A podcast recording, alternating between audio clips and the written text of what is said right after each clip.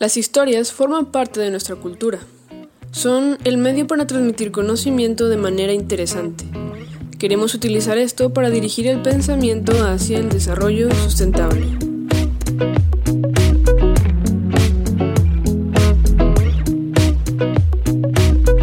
Hola, ¿qué tal? Somos Kerstin y Esmer y a continuación el podcast Resiliente. Hola, ¿qué tal gente? Hola de nuevo. Espero que se la estén pasando bien. Un nuevo año y pues ya seguir a retomar. Y, ¿Qué onda, Kerstin? ¿Cómo estás? Bien, normal, no me quejo. Todavía. Qué bueno, Kerstin. Pero hola a todos. Y ¿eh? pues. Muy bien, Kerstin. Y pues el día de hoy nos concierne un documental clásico, creo. De hecho, Kerstin me comentó que se lo encargaron ver en la prepa, Kerstin, creo. Sí, sí, lo recuerdo. Que en la clase de educación física nos encargaron verlo, creo que hasta dos veces. Primer semestre y segundo semestre de la preparatoria, creo que sí.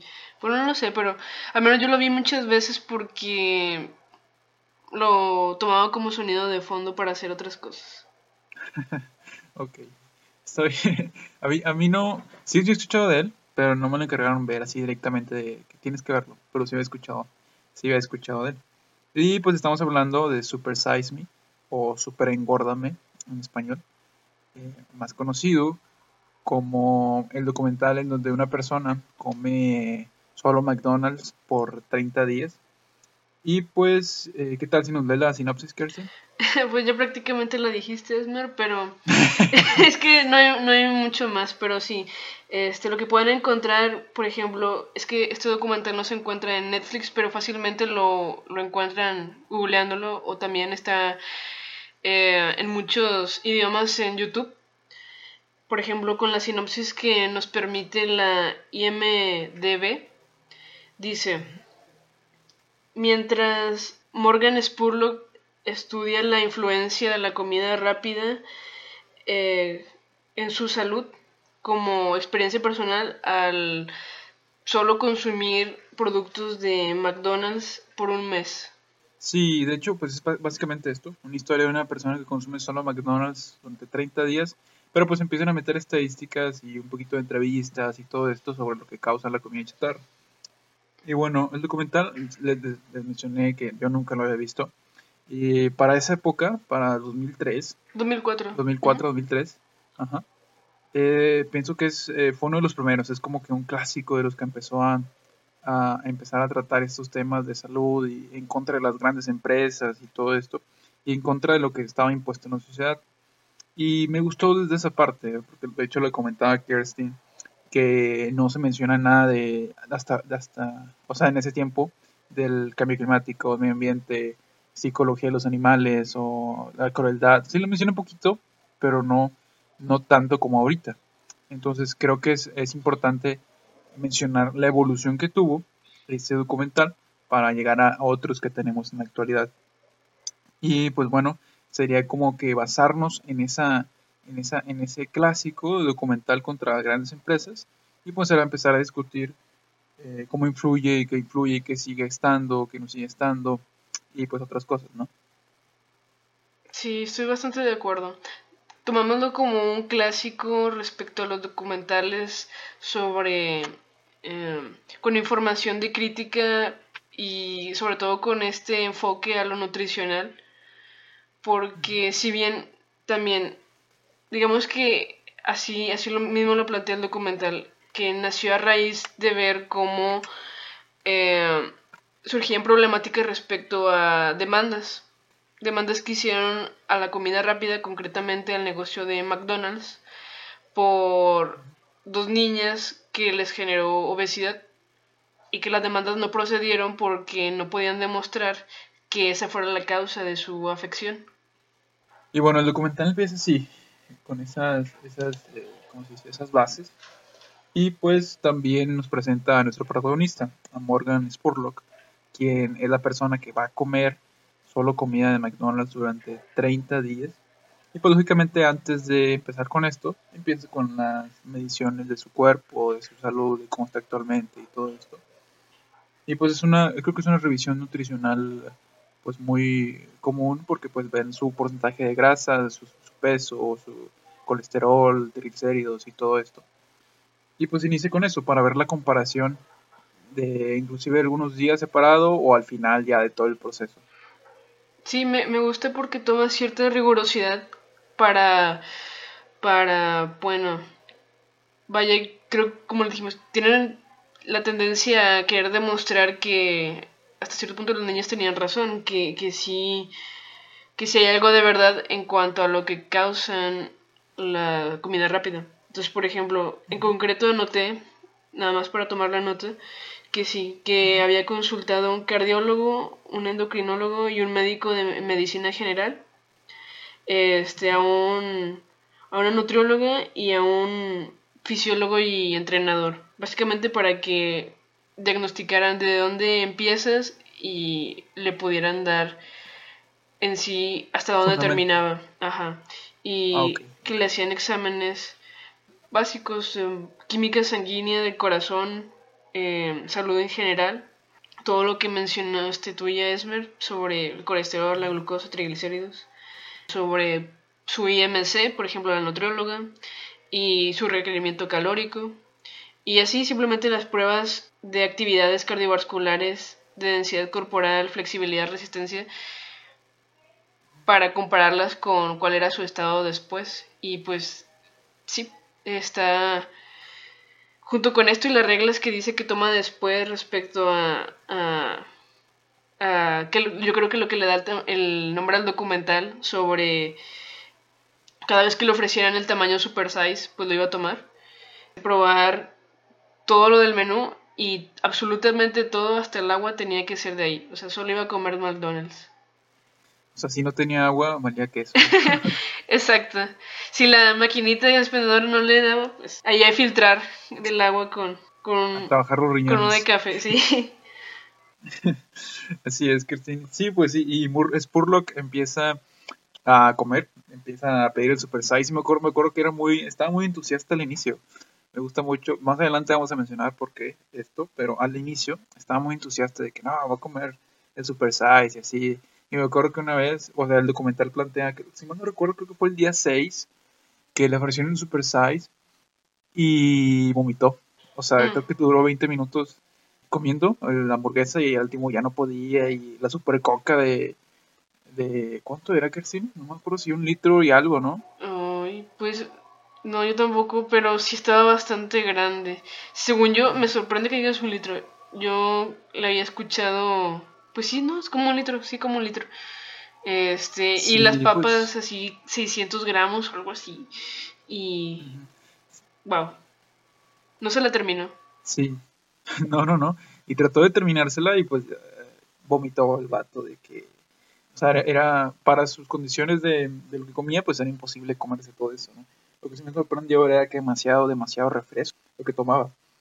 Y pues sí, es como demasiado azúcar. Y de hecho este punto es importante porque muchas veces en las dietas antes era como que te enfocas mucho en la comida, pero pues el refresco, ahí va como 300 calorías en un solo coca o esto, este tipo de bebidas azucaradas.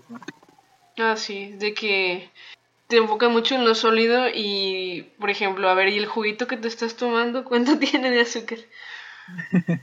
Exactamente. Y pues continúa. Continúa intro, eh, comiendo este tipo de comida y todo esto. Y otro punto que menciona también es el tamaño de las, de las porciones. No sé si recuerdas, Kertin, que mencionaba algo del tamaño de la hamburguesa y de la carne y de las papas, que pues lógicamente están demasiado grandes para lo que deben de ser. Y creo que lo comparaba, si mal no recuerdo, contra una cajetilla de cigarros, ¿no? Que, que era lo recomendado por una, un pedazo de carne. El tamaño de una cajetilla, perdón.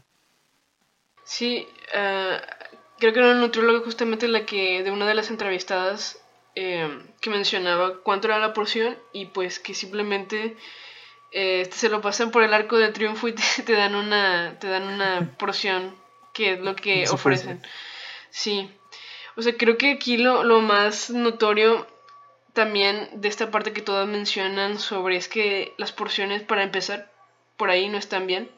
Es que es que sí, esta, esa tendencia a agrandar las, las cosas que consumimos, en este caso lo, las porciones alimenticias porque porque no había opciones, no había esa clase de opciones al principio de los negocios y ya después cada vez se ofrecían tamaños más grandes y básicamente es jugar con nuestra psicología de compradores en donde agrandar las cosas no cuesta.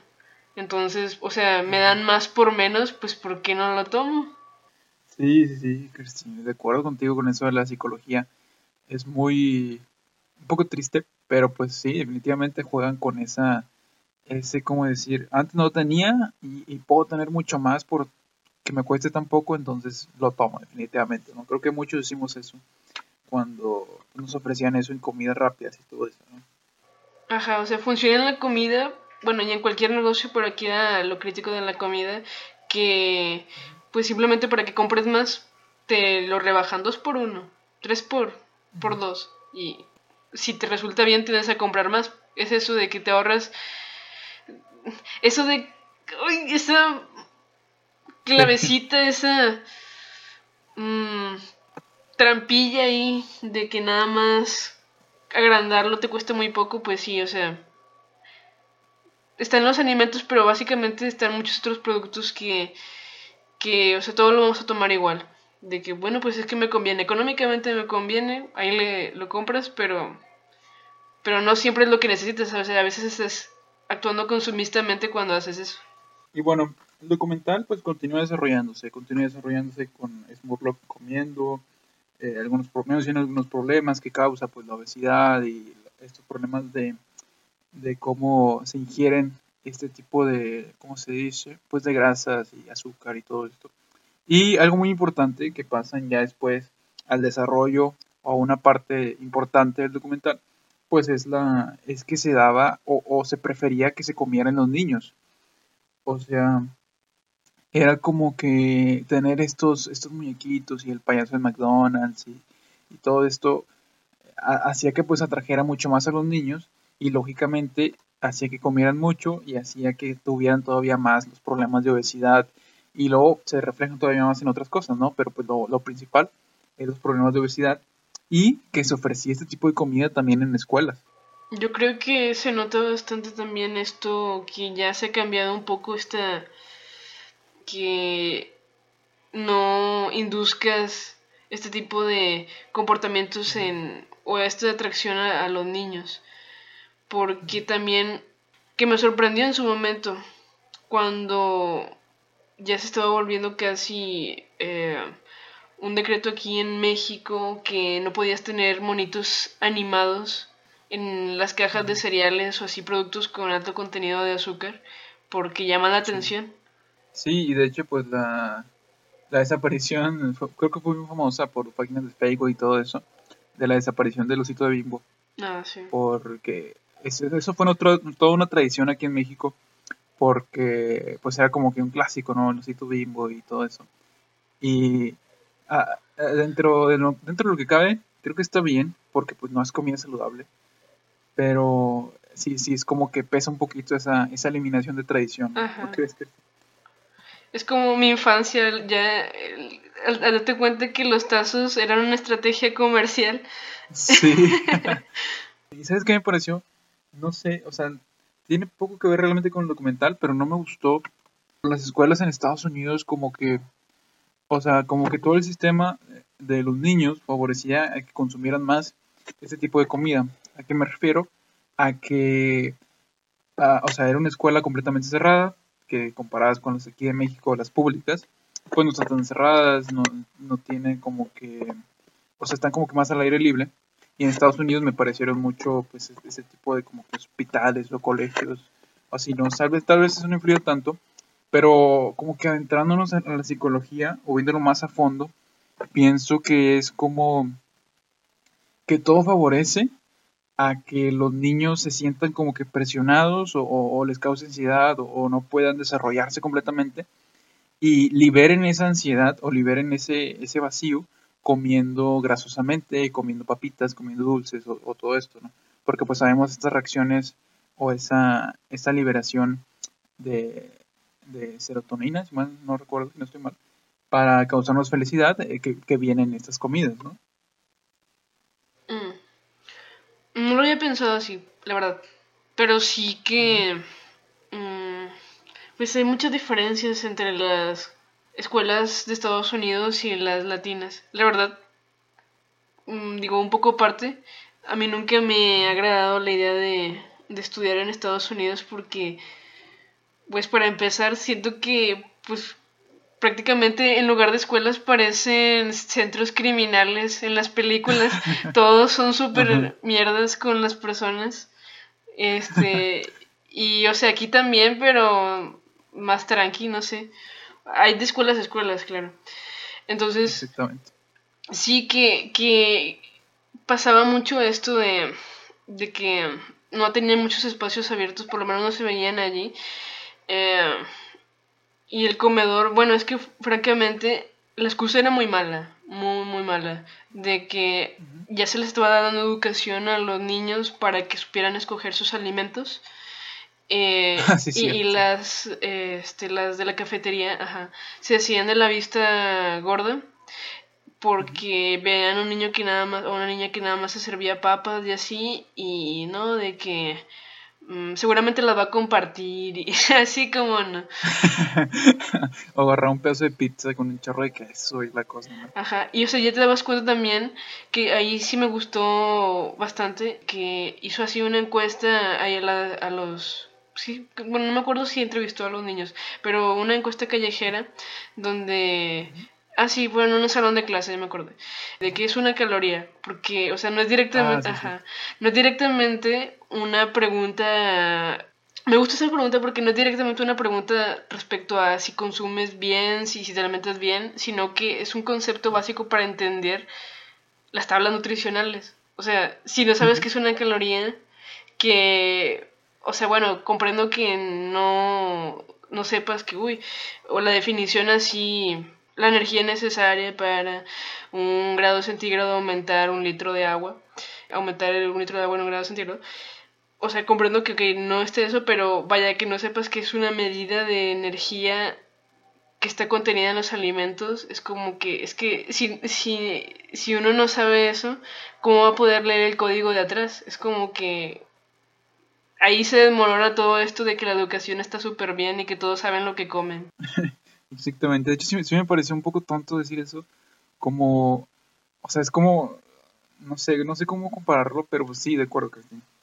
Darle a los niños todo y que ellos eligen, o sea, es como que, ah, pues lógicamente se van a ir por lo más grasoso y lo más, y lo más, este, extremo, por así decirlo, ¿no? Sí. Pero, pues sí, de hecho también, también está bien eso que mencionas de la caloría, porque creo que también puede ser un concepto muy abstracto y desde diferentes perspectivas, porque pues nosotros como ingenieros lo vimos como la, la energía necesaria para elevar eh, un grado centígrado agua de 15, de 14 a 15, ¿no? 14 a 15 grados, si no me recuerdo. Ajá, o sea, básicamente porque también no es la única medida de energía que existe, o sea, esa se asignó para los alimentos, pero como si dices kilojoule o lo que sea, sabes que existen muchas medidas de energía y esa es solo una de ellas. Y además todavía está la confusión entre calorías y kilocalorías, que lo importante, pues, o lo que viene comúnmente en los alimentos son las kilocalorías.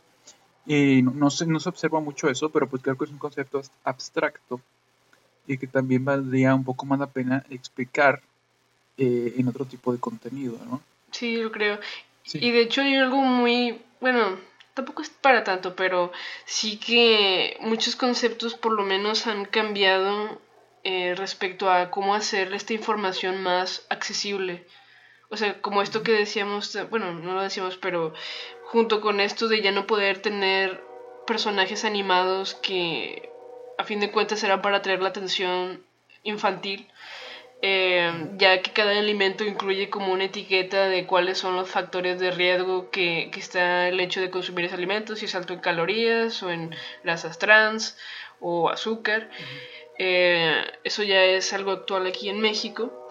Pero también el hecho de cómo, cómo también ha ido cambiando mucho lo que ya se considera correcto en la dieta y factor de riesgo porque bueno, o sea, sí, claramente sí es muy importante la influencia que tienen los negocios de estos alimentos, porque quieras o no, o sea, con el tiempo te vas, te dando cuenta de cosas. Vamos, ahí esto no se puede evitar. Eh, algunas cosas sí, pero esto no se puede evitar completamente de que aprendamos que no era lo mejor, ya con el tiempo que nos damos cuenta de que pasan problemas. O sea, esto es así. Y lo más eh, mm, moral y aceptable es pues cambiar. Me di cuenta de que el DDT no era bueno, pues mejor ya no lo produzco. Eh, así, partes de las cosas son así. Entonces, sí, por ejemplo, nada más una, una cosa muy concreta. Ya para cuando éramos niños estaba como que habiendo la transición entre si ahora se explicaban las cosas respecto a la nutrición con la pirámide o con el plato. Y al principio no entendía ah, cuál era la diferencia. O sea, no entendía de que pues las dos son casi lo mismo, ¿no? digo, es la diferente la figurita, pero los dos ahí tienen como que gráficamente explicado cuáles son los grupos de alimentos y qué cantidades eh, estimadas son las buenas. Y sí, pero, pero no, o sea, ya después leyendo me di cuenta de que el, porque lo cambiaron iba relacionado con esto de que es más eh, entendible, rápido y visual al mismo tiempo para facilitar a los consumidores darse cuenta de, de lo que deberían hacer, cuáles deberían ser sus hábitos dietéticos. Entonces, por ejemplo, la pirámide, si bien te muestra cuáles son los grupos de alimentos que también ya, ya no son exactamente esos grupos de alimentos los que se tienen actualmente considerados, eh, sí te muestra como que en general qué es lo que debes consumir más y qué es lo que debes consumir menos, pero menos cuánto y cada cuánto. Sí, o sea, esta periodicidad de, de que, ok, sí entiendo que lo de las grasas es lo que menos debo consumir, pero cuánto de grasas y por cada, o sea, al día o a la semana o así, como que no te estaba muy específico. Y en el plato, en el plato después este, se entiende que sí, que ya, o sea, incluso ese plato del bien comer se modificó muchas veces para que incluyera también los líquidos, incluyera el agua que debes beber eh, y que también, o sea, por ejemplo, lo vieras así como que debe haber visualmente en tu plato, en qué proporción y pues ya, o sea, un plato es lo que te comes, por ejemplo, en el desayuno, en la comida y así.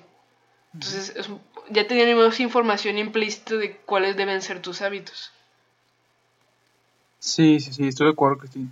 Y para comprobar tu, comprobar tu punto, pues sí me acuerdo mucho que yo hice en la escuela, yo me acuerdo perfectamente, que en mi libreta nos encargaron hacer la pirámide, la pirámide de alimentación, y pues la desarrollamos y todo. Pero a un familiar muy cercano, hace como, eh, cuando estaba en sexto de primaria, a ella le encargaron hacer el plato, o sea, no la pirámide. Y pues eso va completamente con lo que tú dices, para establecer esa, lo que debe ir en nuestro plato y no más de lo que debemos de comer y cada cuánto y todo eso, ¿no? sino lo que debe de ir en el plato y para tener esta, esta diversidad, esa diversidad de nutrición, de nutrientes, yo creo, por así decirlo. Y bueno, otro punto importante es que también me gustó mucho porque yo lo experimenté personalmente, fue de que se crearon las condiciones para que nos metiéramos más a esta industria y para verla como buena, por así decirlo. ¿Y a qué me refiero? Uno, con los anuncios, los anuncios que había en ese momento en la televisión con las con la, la comida chatarra y que comete las, las, típicas anuncios de Carl Jr. y hasta ahorita, comete un chorro de hamburguesas, comete la de este tamaño y un cuarto de libra y un tercio de libra y no sé qué más. Y el segundo punto son los juegos, los juegos de comida. De empezar a crear tus pizzas, tus hamburguesas, tus condiciones y todo esto. Y digo que yo lo experimenté personalmente porque pues, yo fui un niño con mucho sobrepeso. Eh, me acuerdo que yo tenía, no me acuerdo si tenía 12, no, 10, perdón, no me acuerdo si tenía 10 años, 10 años más o menos, y pesaba como 55 kilos, 60 kilos. Entonces yo, yo era un niño con mucho sobrepeso y pues por lo mismo. A mí, a mí no me gustaba McDonald's, pero sí comía muchas hamburguesas, sí comía muchos pan, muchas papitas. muchos este, comida tarra y pues tenía mucho sobrepeso. Entonces, me, me, gusta mencionarlo porque va un poquito más a, la siguiente sección, se encamina a la siguiente sección, que es lo relacionado con la psicología o los problemas mentales. ¿De qué me refiero con esto? Que yo, yo era un niño muy aislado de la sociedad, por así decirlo. Además del bullying, que es otro problema que también fue muy grave en nuestra época, eh, que no te querías como que adentrar a la sociedad porque tenías sobrepeso.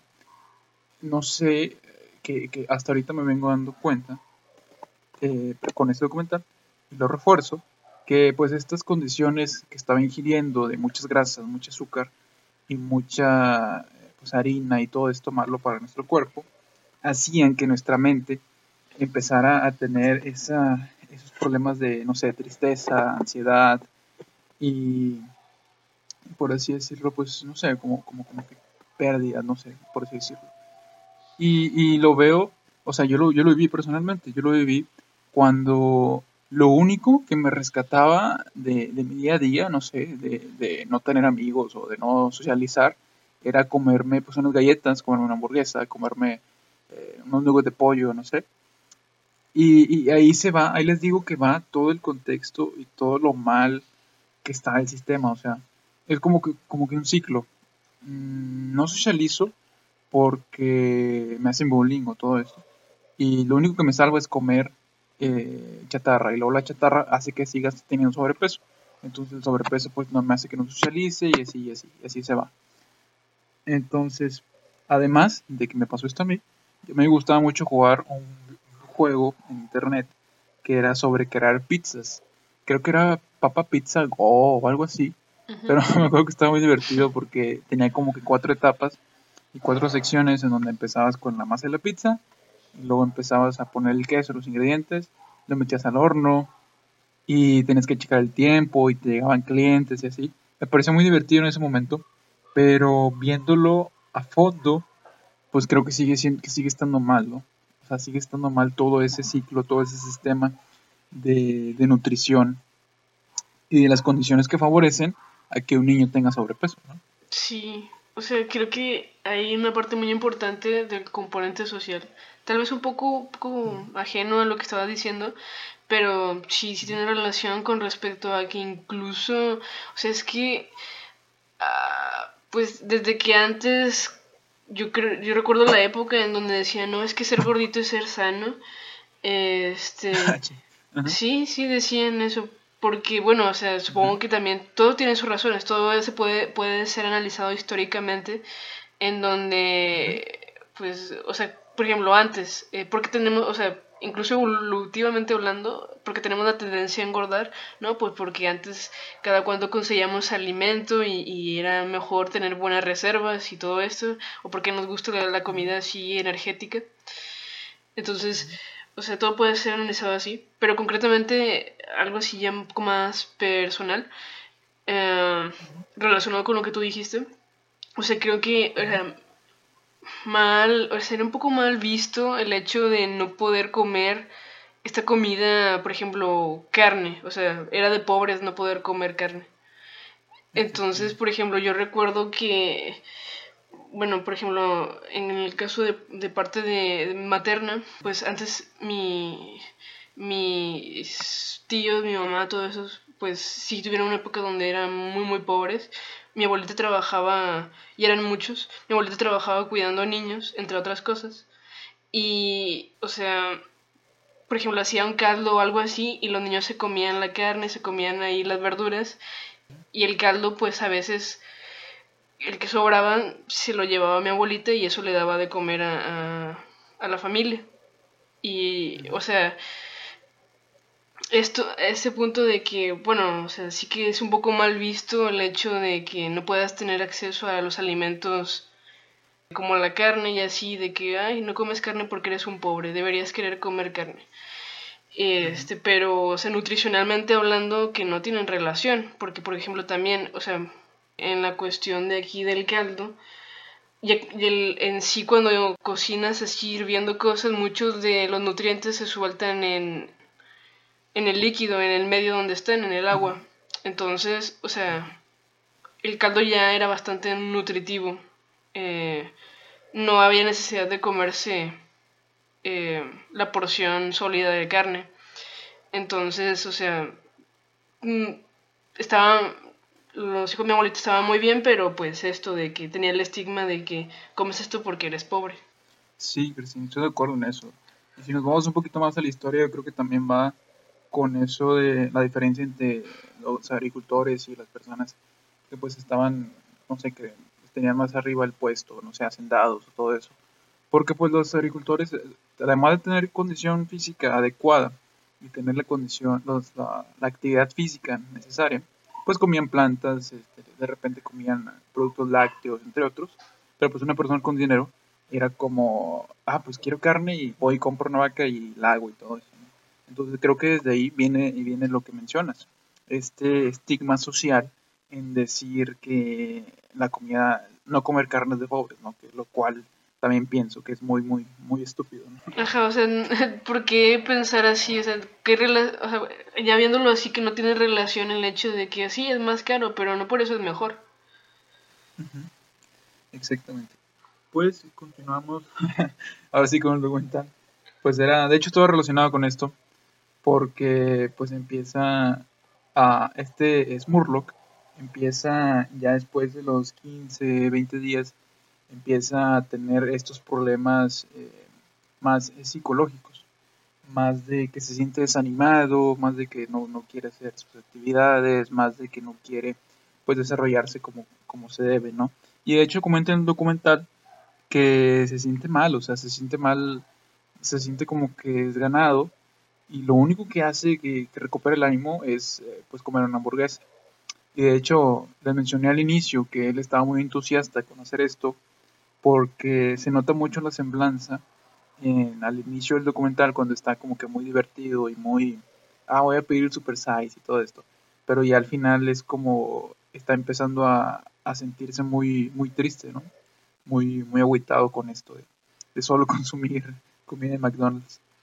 Sí, de hecho me, me impactó bastante esa parte donde que sí pasa, o sea, no sé, que, que cuando un alimento al que eres casi adicto, que, o sea, si lo, es que realmente si lo consumes mucho, ya no, o sea, no te vas a ver mejor, no, o sea, simplemente que el hecho de que ya parecía como, como una droga, sí, sí, que uno de los entrevistados, o sea, lo comparaba con el chocolate, este, respecto a que, bueno, un poco aparte haciendo exámenes para, para una droga así que, que en el cerebro pues bloqueaban algunos para que no sintieran el estímulo, pues que lo intentaron hacer con el chocolate y funcionaba, porque, bueno, hasta cierto punto podemos decir que hay algo de eso ahí también. Comer chocolate libera hormonas, libera dopamina y así nos sentimos felices. Pero si saturas mucho tus receptores de lo que sea, entonces cada vez necesitarías una dosis más alta o, o esto de simplemente cuando todo el tiempo de espera hasta otra vez tener lo que te ocasiona todo eso en el cerebro, pues te genera ahí una tristeza que solo recuperas hasta que lo vuelvas a consumir. Ya, ya entiendo. Sí, es como, es como decir, soy feliz todo el tiempo, que hace que quiera, además de que quiera ser más feliz, pues hace que cuando no soy feliz, pues estoy extremadamente triste, ¿no es más o menos eso? Sí, y también, bueno, también pienso que gran parte tiene que ver con que nadie tiene dudas por respecto a no tengo muchos conocimientos respecto a la nutrición, pero sí que entiendo, a ver, dos partes importantes son, ok, si una es lo neto, el contenido calórico, lo energético, y la otra es la parte nutricional. Una es que en cantidad de energía sea satisfactoria y la otra es la variedad de nutrientes sea satisfactoria. Entonces, o sea, lo calórico estaba cubierto, pero también el hecho de que a lo mejor se sintiera cansado y todo esto tiene que ver con que, o sea, está comiendo las cantidades, incluso más, pero no, no es lo que necesita. No tiene los nutrientes que necesita.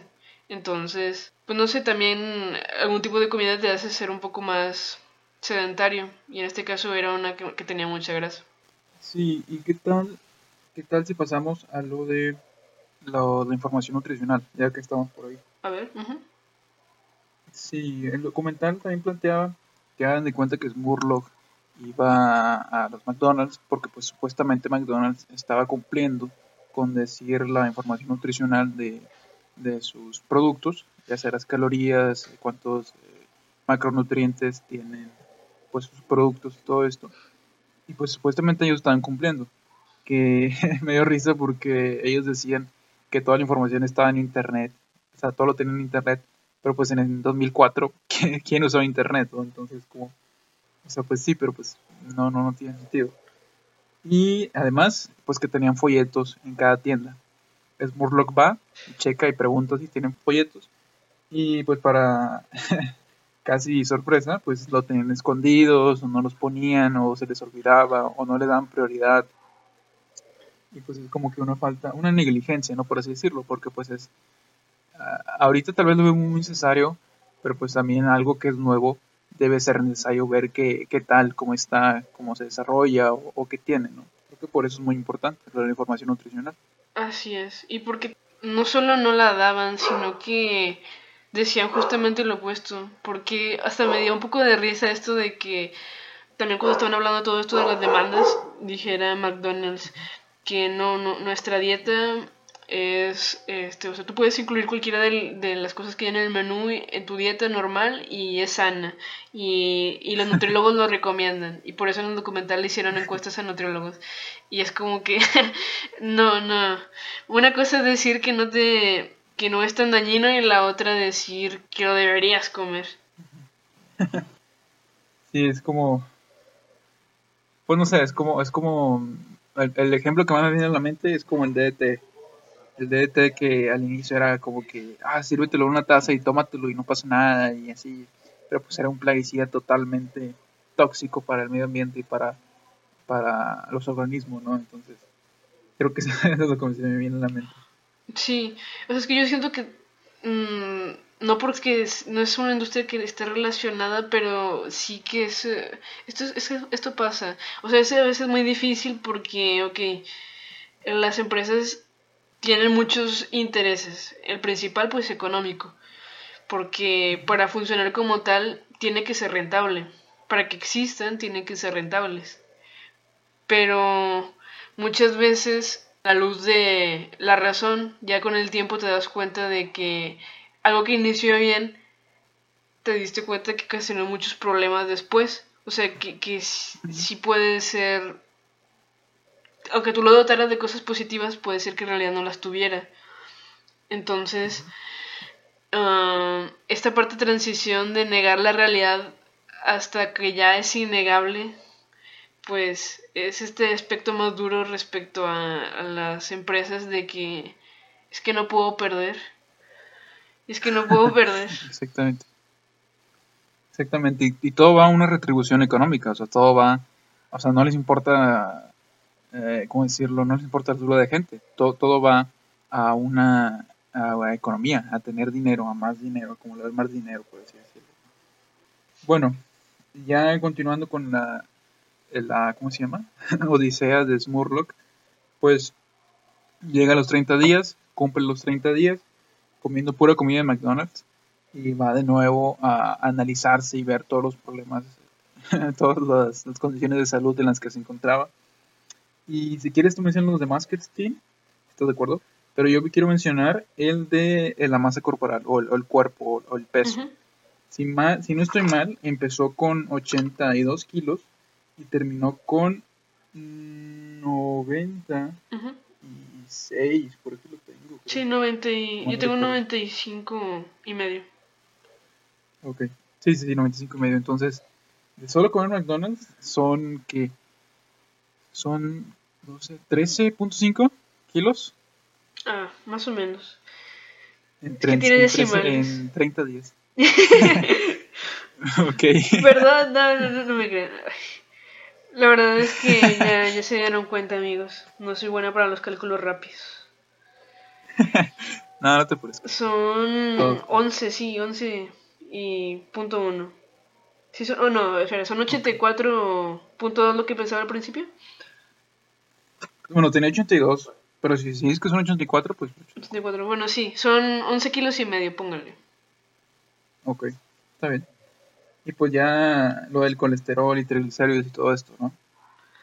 Sí, de hecho, bueno, ahí como que paréntesis, estuvo estuvo ahí como interesante que pues él no solo se pensó al principio y al final, se pensó cada cierto tiempo, no, no sabíamos exactamente cada cuánto, pero se pesó varias veces más, al menos unas cuatro veces se pesó en todo el mes, y que acudía a las revisiones médicas, y, un- y hubo una de pesaje donde bajó medio kilo, pero, o sea, bajó medio kilo porque había perdido masa muscular y había ganado masa grasa.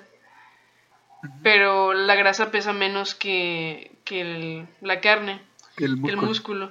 Entonces, o sea, tal vez en volumen era casi lo mismo, pero en masa no. Y entonces, o sea, que, que sí se puede bajar de, entre comillas, ahí ponle, bajó de peso consumiendo todo eso, pero, pero no, o sea, de mal en peor porque Guatemala, Guate peor porque pues perdió ahí músculo. Sí, sí, sí, que- sí, sí me acuerdo que lo mencionaste. Ok, sí, me dieron eso. Recuerdo también noté que le generó un problema que decían que no se esperaba, el médico general fue el hecho de que el hígado le empezara a fallar. Eh, bueno, empezara, Sí, ajá, sí. empezara a padecer síntomas de hígado graso. Y ahí tenía el colesterol bastante elevado, 230. Entonces, no se lo esperaban porque también, este, por lo menos, más o menos lo entendía el médico, no, no era un síntoma que se hubiera causado a alguien más antes. Bueno, también nadie había sido tan agresivo con cambiar de dieta. Y además porque eso le pasaba a pacientes, bueno, que se, dañaran, que se dañaran el hígado, le pasaba a pacientes que consumían alcohol. Pero pues que ya era la primera vez que le tocaba verlo por ingesta de, de grasa. Chatarra. Ajá. Luego también una de las cosas que habían medido era la grasa, la grasa corporal, que al principio era 11 y pasó a 18. Y que, pues, respecto a toda la química sanguínea, también tenía dos veces más riesgo de padecer una enfermedad de coronaria y un fallo cardíaco. ¿Y también te acuerdas que pusieron en una mesa la cantidad de azúcar y, y grasa que había comido? Sí, sí. Que eran, creo que eran, bueno, según yo tengo anotado, 13 kilos de azúcar. Y eran pues como unos costalitos arriba de la mesa de que todo el azúcar que había consumido en 30 días. Y la otra eran 5 kilogramos de grasa. Que dan de cuenta que es como un bote, no sé, un bote de esos de... ¿Cómo, cómo se los digo? Un bote de esos de... Ah, es que no sé con qué relacionarlo. Mm. No sé, unos de miel o un bote de esos que traen granola, por así Ah, decirlo. bueno, sí, sí. como- Y eran, eran, estaba lleno de grasa. O sea, eso es lo que aumentó en 30 días. 5 kilos de pura grasa y 13 kilos de, de azúcar. Es lo que consumió, perdón, no lo que aumentó, lo que consumió. Ajá, estaba, estaba, bueno, ya viéndolo así de gráfico, uf, no, no daba muchas ganas. Ah, de hecho también se me olvidó que el mismo médico que le dijo esto, el médico general eh, del hígado, le dijo también que, que en, lo- en los últimos exámenes le notó el ácido úrico elevado. Y es como que ya todos estaban alarmando y para porque eso puede ser otras enfermedades, o sea, cálculos renales y así, gota, algo así le dije. Entonces también muchas cosas que tal vez no nos mencionan y otras que no mencionamos nosotros particularmente, pero sí que quedó más que en evidencia que no puedes vivir de ese tipo de dieta, no, no puedes tener una Mac dieta y esperar estar sano. De hecho que, Una para... Ajá, perdón, pero no entiendo, es que me acabo de acordar, no entiendo cómo este sujeto que se parecía a John Lennon comía tanto. Ah, sí, cierto, el que tenía pelo... Sí, pues como John Lennon. Sí, Que, que era el campeón de las Big Mac, ¿no? Ojalá le hubiera aceptado que le analizaran su química sanguínea y todo, porque yo quiero saber cómo es posible que se vea tan bien y como todos los días eso. Bueno, no todos los días, pero come bastante, o sea, creo que va más de tres veces por semana. O sea, es de lo que llamaban super consumidores o algo así. Sí, sí, sí. Sí, Christine, esto va también con lo de lo, del contexto de cada persona. O sea, ¿qué tal si él, este, pues, no sé, es más activo o alguna condición que varíe tantito de una a otra? Pues creo que también eso influye mucho, ¿no? En el metabolismo y, condiciones del cuerpo y todo eso. O sea, creo, creo, creo que va más a, contextualizar mucho, mucho una, una cosa en una persona y en la otra. Ajá. O sea, sí, sí, sí creo que es importante también, eh, porque esto no lo mencionamos, pero sí que el, señor Spurlock lo tomó en cuenta cuando también, o sea, incluso dijo, no voy a hacer ejercicio y voy a limitarme el número de pasos que voy a dar porque debe ser el promedio de un neoyorquino. Entonces, o sea, eso también lo, lo tomó en cuenta para, para este experimento. Entonces, no sabemos las condiciones de, de este señor, el pariente perdido de John Lennon. de John Lennon. pero, o sea, es que me llama mucho la atención, está, está interesante. Y, y o sea, alguien podría tomárselo, o sea, si fuera, si yo fuera el señor McDonald diría, ah, mira, ese sujeto está perfectamente, lo amo, vamos a hacerlo el nuevo, el nuevo, la nueva cara de la empresa. Pero, o sea, podríamos decir que podría pensar eso de que ah, esto demuestra que, que no pasa nada, pero en cuanto no se haya hecho análisis, en cuanto a eso no le pasa a la mayoría de la gente, o sea, que es una excepción en la regla, pues, ok, sí, vamos a ignorar, vamos a tomar uno en cuenta y a ignorar los millones que, que están mal. Exactamente, Cristina. Bueno, ¿qué tal si pasamos a las preguntas que tenemos para comentar? Sí, las preguntas, chicos, son bueno, como ya, ya se percataron, todo esto que estamos diciendo, en parte no, ya, o sea, a estas fechas de 2021 no es una novedad que la comida rápida sea insana y que debemos medir el consumo de grasas y que debemos hacer ejercicio. Mm, prácticamente todo es bien sabido. Incluso muchas cosas, como, como bien dijimos, ya no son aplicables respecto a la información porque ahora sí el acceso a Internet está totalmente generalizado pero sí que hay algunas cuestiones que se plantearon que todavía son debatibles. Exactamente. Y pues la, lo comentamos Kerstin y yo, eh, pues es como dónde acaba y dónde empieza, dónde acaba la, la, responsabilidad de una empresa vendedora de este tipo de productos que son malos para la salud y dónde empieza la responsabilidad del consumidor. O sea, porque la empresa cumple con decirte que está mal. la empresa cumple, cumple con decirte que la formación nutricional de esto te, hace, te va a hacer daño y te va a causar muchos problemas. Pero entonces yo le preguntaba a Kerstin, entonces ¿por qué lo sigue vendiendo? ¿Por qué, porque si, porque, por qué vendes maldad a la sociedad, por así decirlo?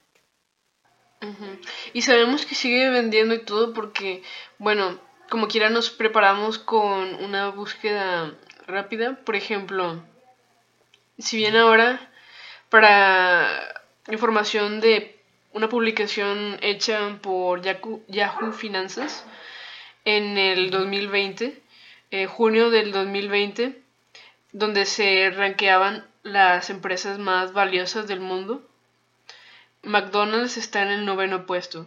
Las primeras son, las primeras seis, de hecho, son si, si supiera que es Tencent, si es de tecnología, bueno, no, no, no estoy segura, pero las primeras, los primeros puestos antes de McDonald's son puras empresas de tecnología. Amazon, Apple, Microsoft, Google. Esas, esas son las empresas más valiosas actualmente, las de tecnología.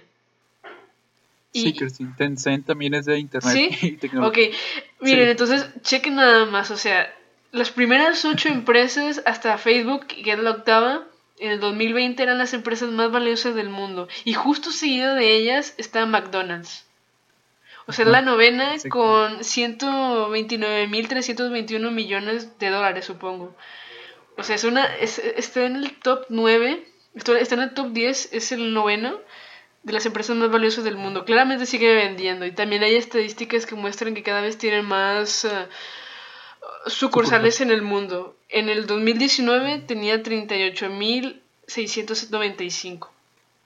Entonces, claramente está ganando y sigue en el mercado y tiene muchas formas de, verse porque, por ejemplo, también uh, he escuchado de personas de que es que, por ejemplo, imagínate que voy a China, imagínate que voy a un país extraño y no conozco la comida.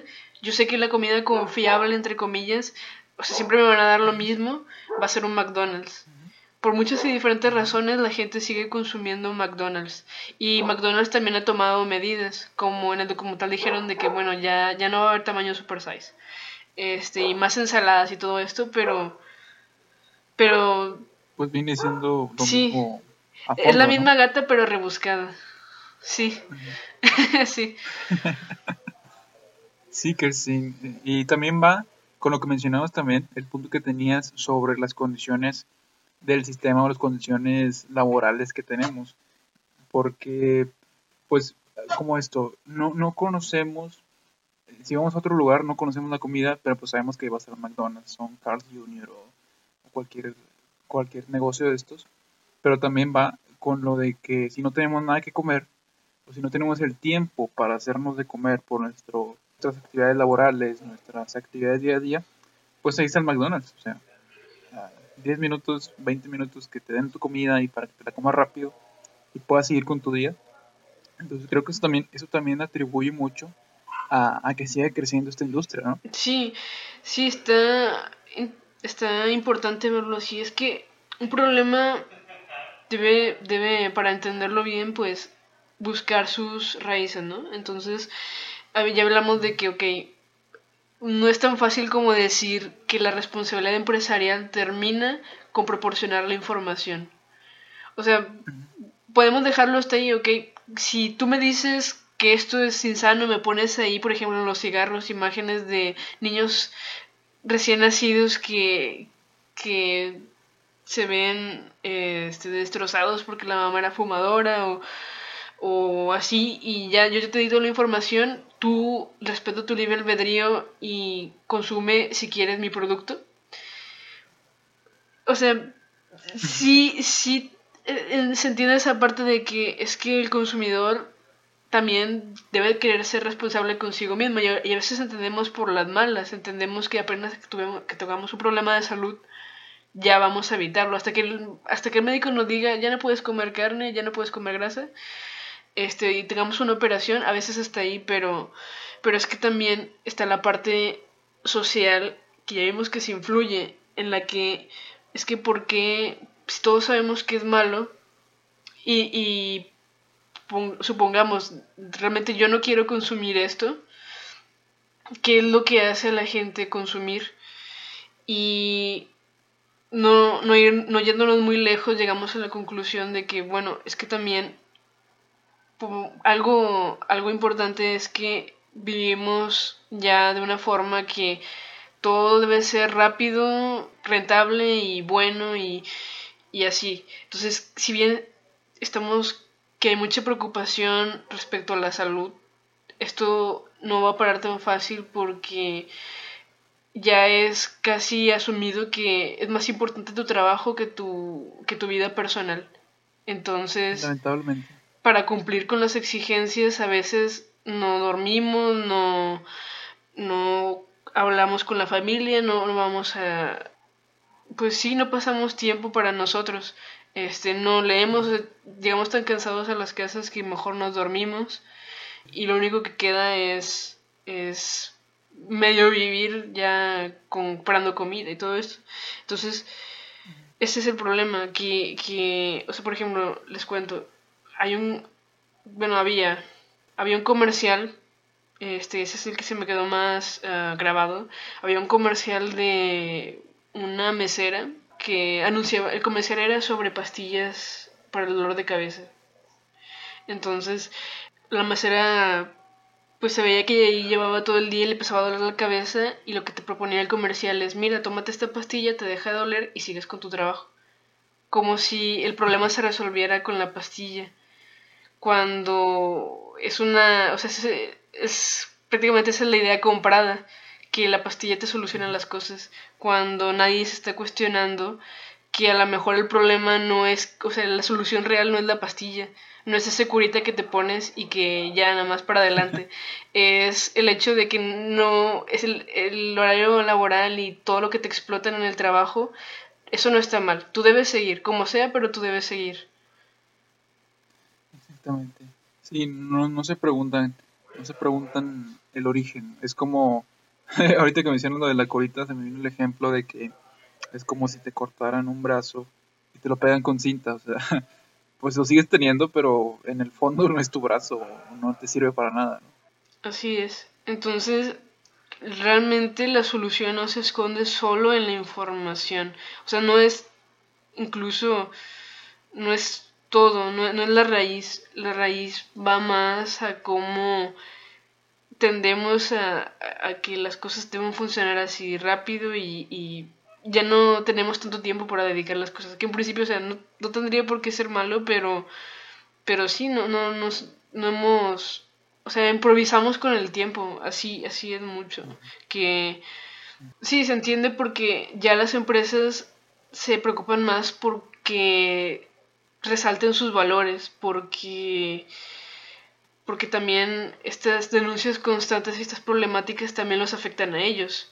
De alguna u otra, otra forma, las que son más avanzadas, las que están más grandes, ya pues eh, es una forma mala de decirlo, darse el lujo a, pero, pero así lo, así lo, malamente así lo interpretan, que si el trabajador no está bien no va a rendir bien.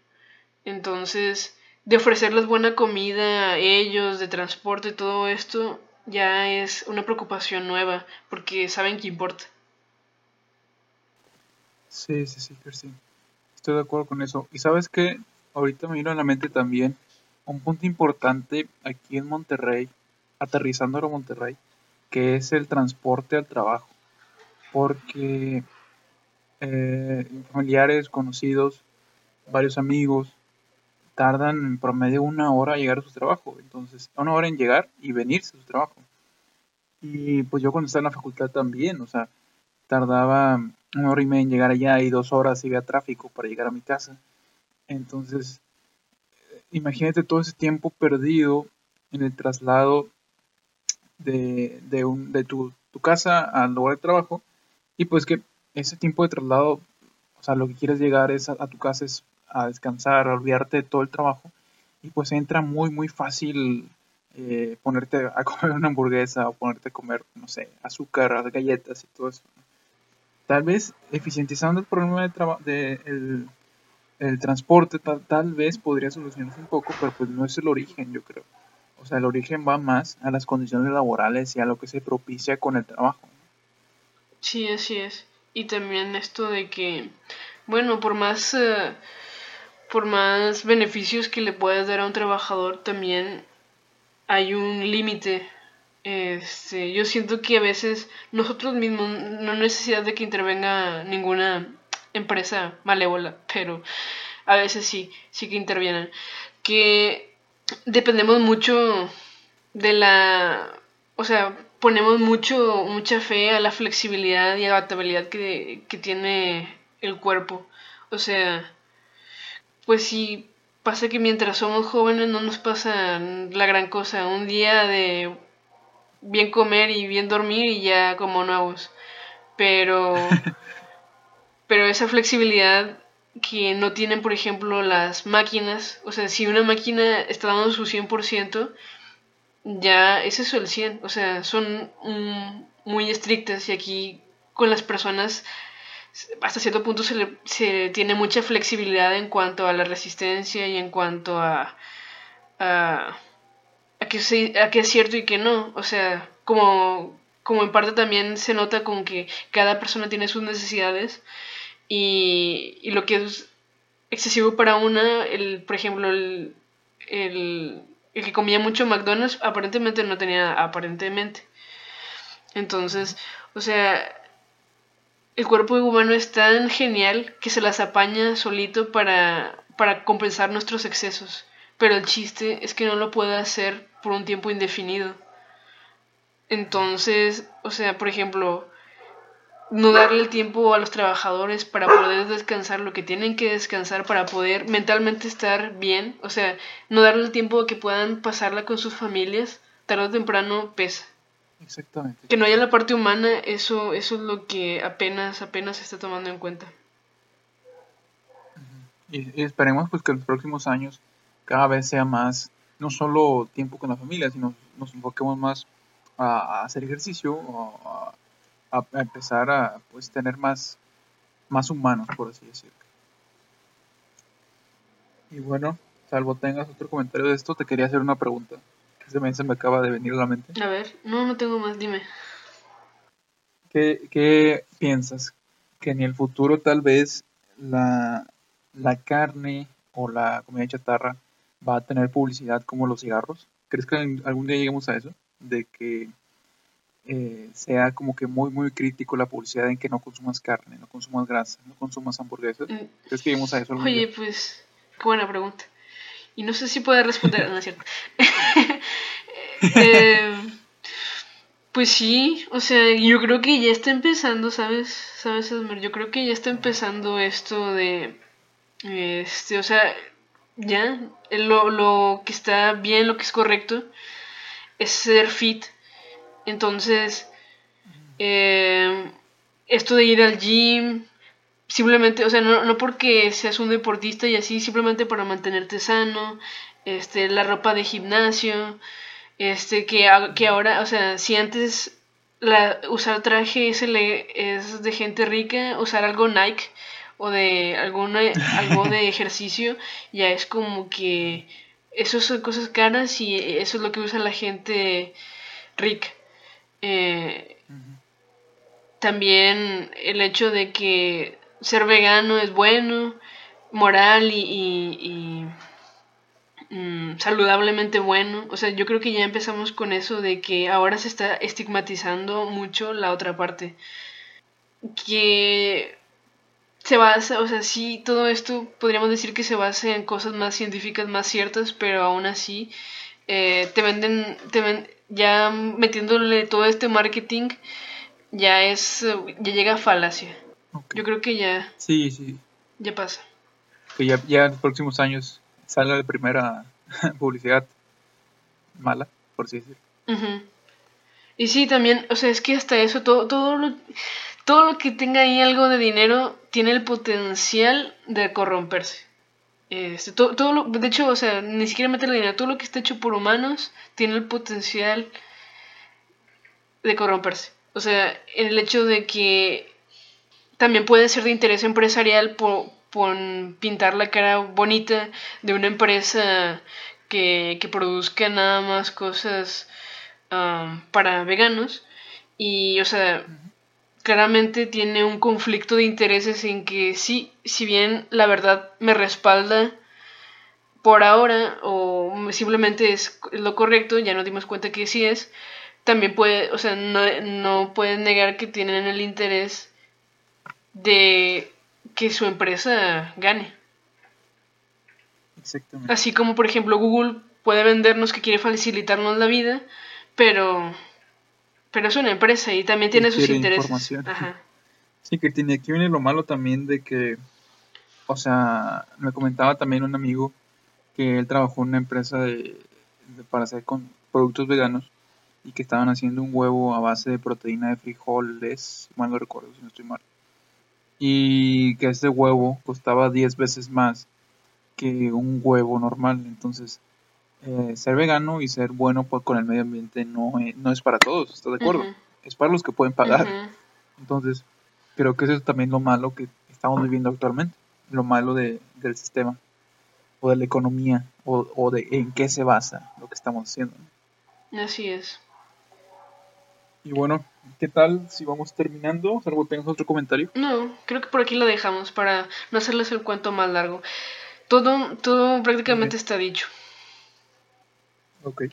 Y bueno, conclusiones finales, Kerstin, sobre Super Size Me y comentarios a preguntas y todo esto. Ok, conclusión. Bueno, creo que este documental es un clásico. Yo, este, ya casi lo veo como con nostalgia. Eh, y básicamente nos habla sobre. Mm, si, no, si bien como dijimos, no es información actual, tomémoslo como una puerta a cómo se empezó a dar notoriedad a que la responsabilidad empresarial es importante y que la nutrición todavía hay muchas cosas que desconocemos.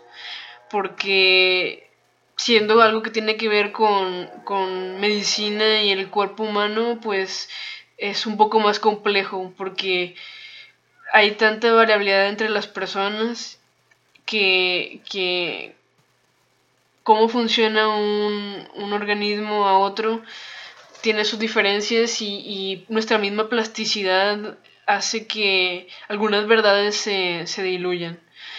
en cuanto a que, mira, pero a esta persona le, va bien y come esto y, no. Entonces, esto es como poner puntos sobre las IES y darse cuenta de que hay algunas verdades generales y, mm, o sea, no te fijes en los casos excepcionales. También que cómo ha cambiado, es una ventana cómo ha cambiado las cosas que, que antes era, o sea, pasábamos de todo. Una época, yo recuerdo que había, que estaba la época donde ser gordito era considerado saludable, era porque come bien. O sea, come abundantemente, come bien. Entonces, o sea, ahí como que un poco confundidos. Y también esto de que no, pero todo, ¿cómo, ¿cómo ha cambiado muchas cosas? Porque también antes la obesidad en sí no era una enfermedad, era un factor de riesgo para enfermedades. Como por ejemplo, si queremos meter algo actual, que nada que ver, pero con, con lo de la alimentación, este, por ejemplo, está el COVID. Este, es un, la obesidad es un factor de riesgo para la enfermedad, así como es un factor de riesgo para otras enfermedades que sí tienen que ver con la alimentación, por ejemplo, problemas cardiovasculares y así. Entonces, ¿cómo ha cambiado eso de que antes no era una enfermedad y ahora sí se considera en sí una enfermedad? Y, que sigue siendo cierto que sigue siendo factor de riesgo para otras.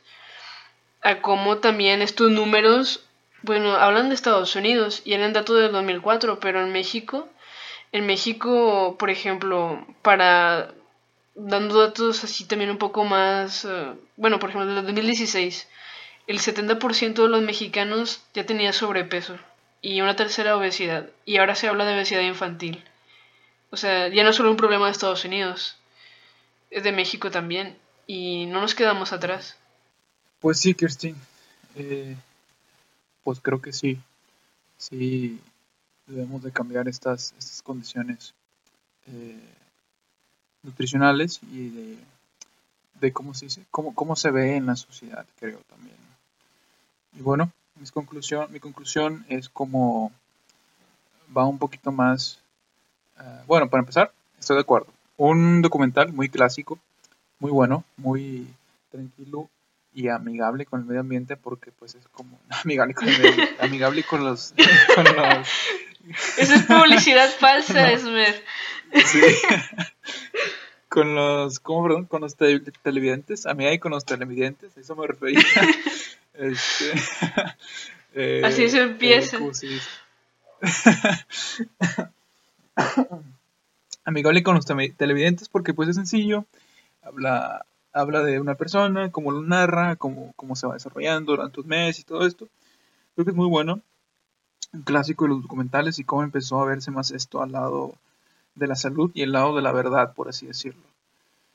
Y pues mis, mi conclusión va, va, un poquito más a, a, verse el origen. O sea, como concuerdo con Kerstin sobre ver lo que dice la sociedad y todo esto, pero también ver, ver más el origen o la raíz de todo esto. O sea, un problema no se puede solucionar como eh, con curitas, como mencionamos, como mencionaba Kerstin, no se puede mencionar con curitas y tapando con cinta los hoyos y todo esto, no, sino desde la estructura, desde el centro hay que cambiar todo. Y no, no podemos decir, o no podemos, no podemos estar con toma agua todos los días, ve, ve al gym, hazte fit o, o ten toda esta actividad física, porque pues sabemos que el sistema a veces, muchas, muchas veces no lo permite.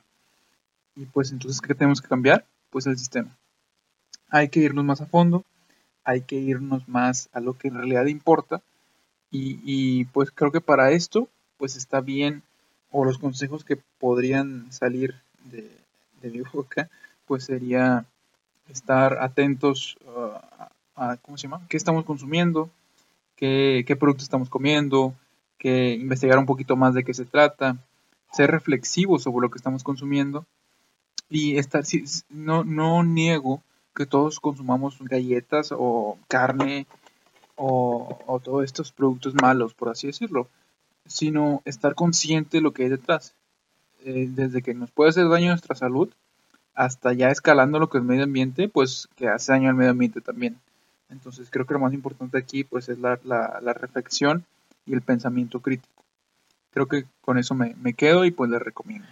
Sí, es verdad, nada más así como apoyo de comentario.